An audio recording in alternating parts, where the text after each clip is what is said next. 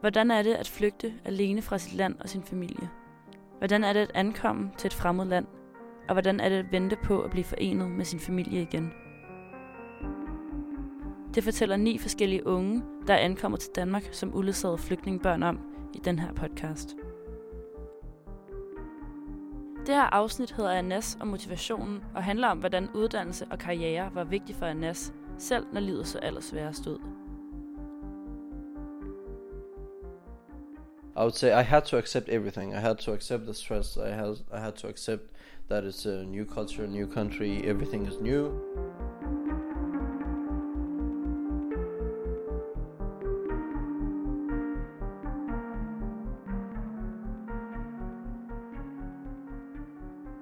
Annas ankommer til Danmark med en positiv indstilling og store ambitioner for, hvad der nu skal til at ske. You you have to find a way to to live, uh, or at least give some hope to yourself. Selvom alt ikke ligefrem kom let til Annas, havde han en enorm gå på mod og store drømme for fremtiden. Just once you know what what your goal is, in a way, I think it will be possible to find a solution for it.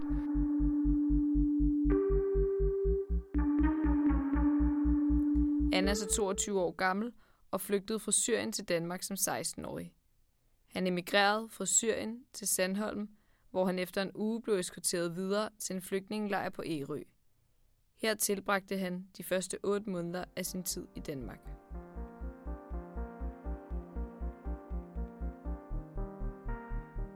Otte vidt forskellige og fremmede uledsagede flygtninge blev placeret på et og samme værelse, hvilket til tider kunne vanskeliggøre Annas ambitioner om at studere og uddanne sig til farmaceut.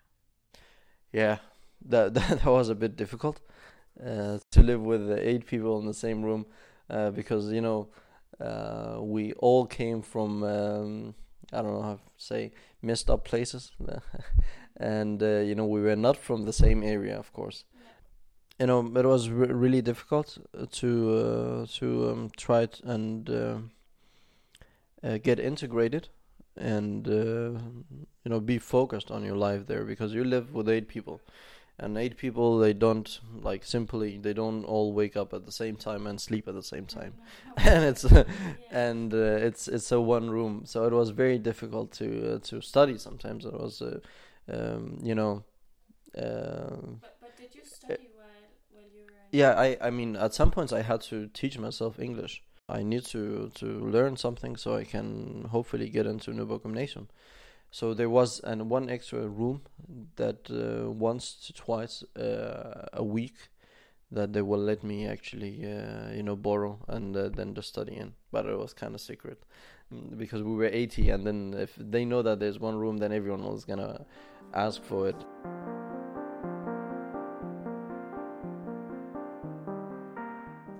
Annas kommer fra en velstillet familie i Syrien, men ikke alle i lejren var lige så heldige som ham, hvilket kunne skabe tumult og kaos.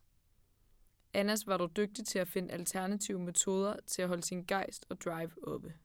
some people there have been through um, let's say uh, when i say life was okay for me uh, economically and and you know um, it was not the same for everyone and when you just get them to a quiet place like this they can sometimes go crazy or uh, you know i mean not go crazy but um, reflect upon what uh, they have experienced a lot.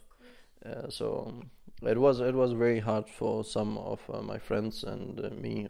And uh, so I, I decided the only way would be uh, you know to get focus and to have time is to wake up early in the morning. Um, so I would sometimes wake up at at 4:30 uh, in the morning 5:30 everyone was just sleeping and then we had a, you know a big hall where um, yeah, it's a it's a basketball field, if you can say. Then I would go bring a table, put it in there, turn on the lights, and just uh, learn some uh, English and study.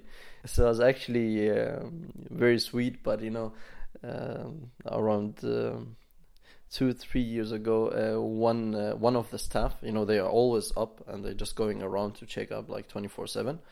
Uh, took a picture of me while I was doing that, uh, without me knowing it, you know, because it's a big hole, and then he just opened the door, and, t- and then he sent the picture to me, so I actually still have the picture. It was really nice. Efter otte måneder i asylcentret fik Anna sin opholdstilladelse og havnede hos en dansk værtsfamilie i et par måneder i Nyborg. I dag er han stadig bosat i Nyborg og bor sit eget sted med en ven fra studiet.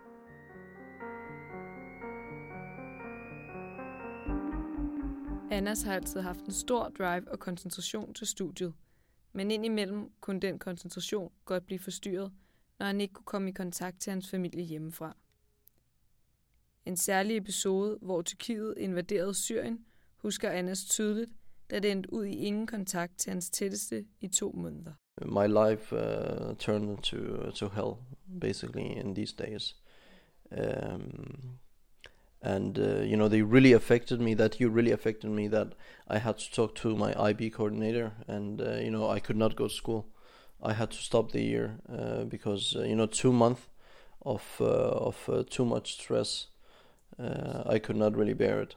So um, yeah too much nightmares too much stress and as a result of it also i lost one year of my school Selvom Annas mistede et år af sit studie, kom han hurtigt på rette spor og er nu godt i gang med sin uddannelse som farmaceut. Annas har både opnået opholdstilladelse, en god uddannelse, en tryg bopæl, familiesamføring og til med også fået sig en dansk kæreste. Men man kan aldrig vide sig sikker på fremtiden som flygtning. The thing that I'm really afraid of in Denmark is to, let's say if I'm in the fourth year – of um, of uh, pharmacy, and then they decide to not um, extend my permit. What am I gonna do with my life at that point? So that's also it's kind of it's actually I think about a lot about it. That's uh, one uh, one very important thing uh, in my mind all the time. I mean, if they decide, I don't. I have no idea because you know, some of my friends uh, they just I don't know how it goes. To be honest, I have no idea how it goes. But the only thing that uh, you can expect is that you can expect it to end. When you don't know. Du har lyttet til Nas og Motivationen, det sjette afsnit i de uledsagede podcast. Interview og tilrettelæggelse er lavet af Anna Olivia Halstrøm og Tit Lynghøj Bertelsen fra radioholdet på Grundvis Højskole i efteråret 2021. Musik af Roni Herlson Nielsen.